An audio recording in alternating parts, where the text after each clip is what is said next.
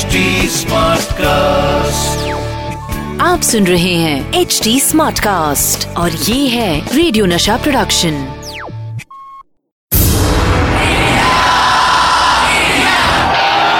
एक ऐसा प्लेयर जो जीत हासिल करने के लिए सिर्फ़ फैंटास्टिक विकेट कीपिंग ही नहीं बल्कि विकेट के पीछे कुछ विकेट हरकतें भी करते थे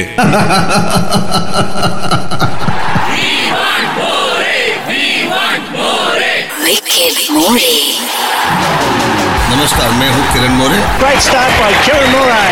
अपने विकेट के पीछे की विकेट कहानियाँ लेकर क्रिकेट जगत से नशा मास्टर स्ट्रोक होस्ट करने आ गए हैं the one and only Kiran More. फिर वही दीवानगी।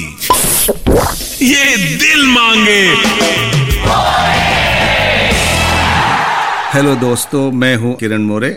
एक बार फिर हाजिर हूँ क्रिकेट के कुछ किस्से लेके। 4 अप्रैल 1933 क्या हुआ था इस दिन? मैं आपको बताता हूँ। 4 अप्रैल 1933 Bapu Nadkarni was born Madras test match में अगेंस्ट इंग्लैंड 1963-64 में। उन्होंने लगातार 26 मेडन ओवर डाले थे। उनकी जो बॉलिंग फिगर थी 32 ओवर 27 मेडन पाँच रन सिर्फ़ और कोई विकेट नहीं.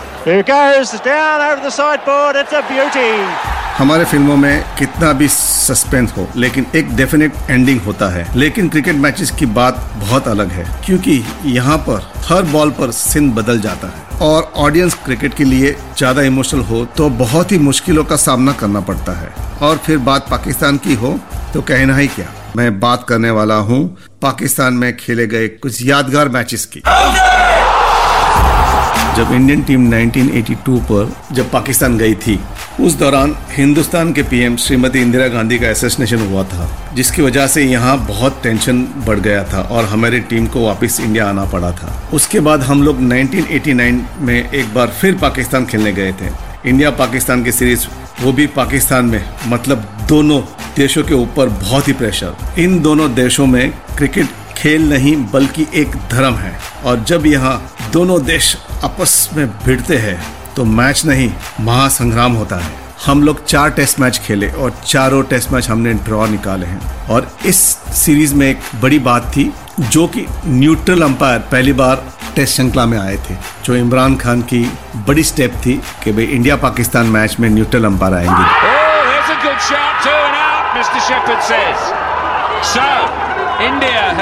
Oh, two in a way, just justified their decision to put the opposition in. They're in trouble at 34 for 2.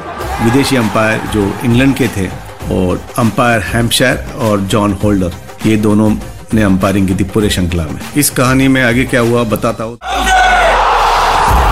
दोस्तों 1989 टूर पे एक इंसिडेंट हुआ था कराची में जहाँ पे देखो हमेशा मैच होती इंडिया पाकिस्तान टेंस वाला माहौल होता एक फ़ैन श्रीकांत को मारने आया और श्रीकांत का कॉलर पकड़ा श्रीकांत का शर्ट फाड़ दिया उसने।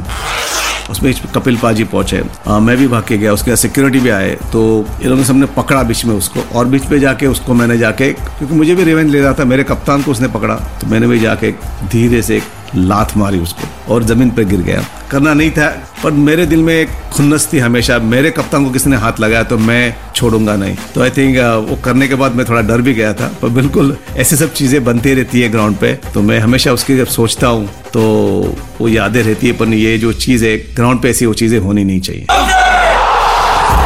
मुझे याद है, लाहौर में हम लोग खेल रहे थे। ये हंड्रेड टेस्ट मैच था, जावेद बेनत का काफ़ी खचाखच स्टेडियम भरा हुआ था, तभी जब जावेद बैटिंग करने पाकिस्तान की दो विकेट चली गई थी।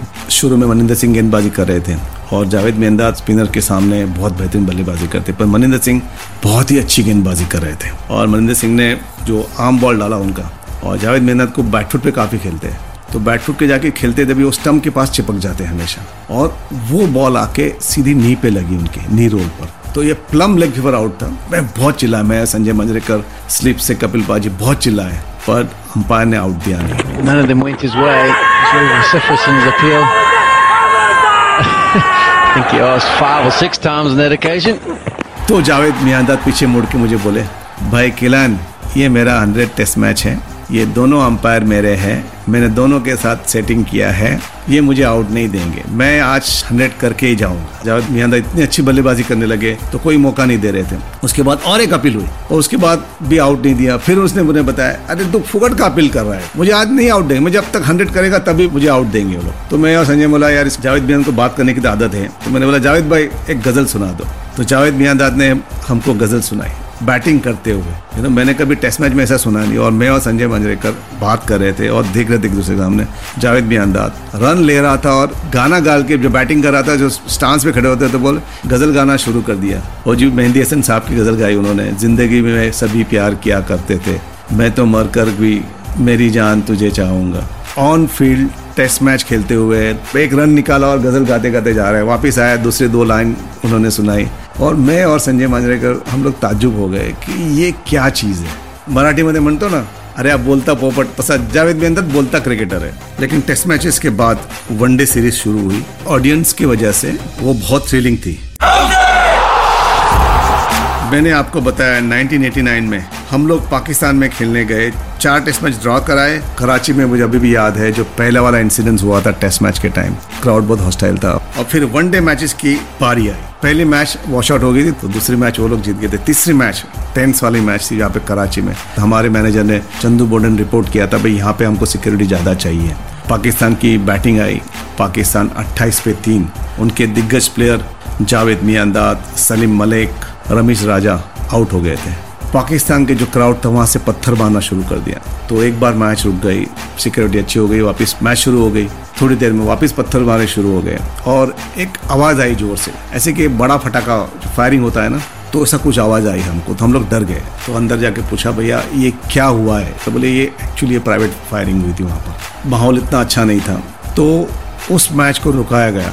Or match was abandoned. It just looks by the look of things there that the match has been abandoned and with the telecast going all around the world it doesn't really present a very pretty picture. बहुत ही tense माहौल था public सुनने को तैयार नहीं थी they wanted Pakistan to win how can Pakistan can lose at a home front तो ये जब ऐसे माहौल बनता है तभी मज़ा नहीं आता है एक स्पिरिट होता है क्रिकेट गेम का हार जीत तो होती है बट ऐसे मैच बंद होते हैं दोनों टीम के प्लेयर्स अंडर प्रेशर थे। हम लोग तो ज़्यादा प्रेशर में थे कि जब हमारी बस निकली, तभी इतनी सारी सिक्योरिटी लगाई थी। जब होटल तक पहुँचने तक हम लोग बहुत टेंशन में थे, बहुत परेशानी में थे। ये थी 1989 पाकिस्तान टूर की कहानी। उम्मीद है आपको पसंद आई होगी। दोस्तों, अब मेरा जाने का वक्त हो गया है।